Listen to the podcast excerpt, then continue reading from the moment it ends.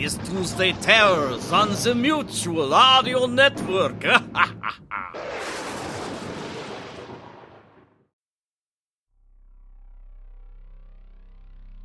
Welcome to Tuesday Terror here on the Mutual Audio Network.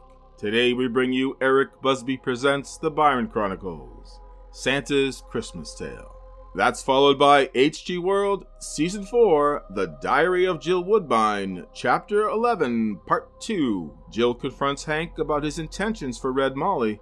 Molly explains why she agrees to spend time with manager Jack and shares a secret with Jill that makes a connection between the two on an intimate level. And finally today, it's the Wormwood Chronicles, Wormwood Portraits, The Bishop's Tale, from Habit Forming Film. Thank you as always for listening to Tuesday Terror, right here on the Mutual Audio Network.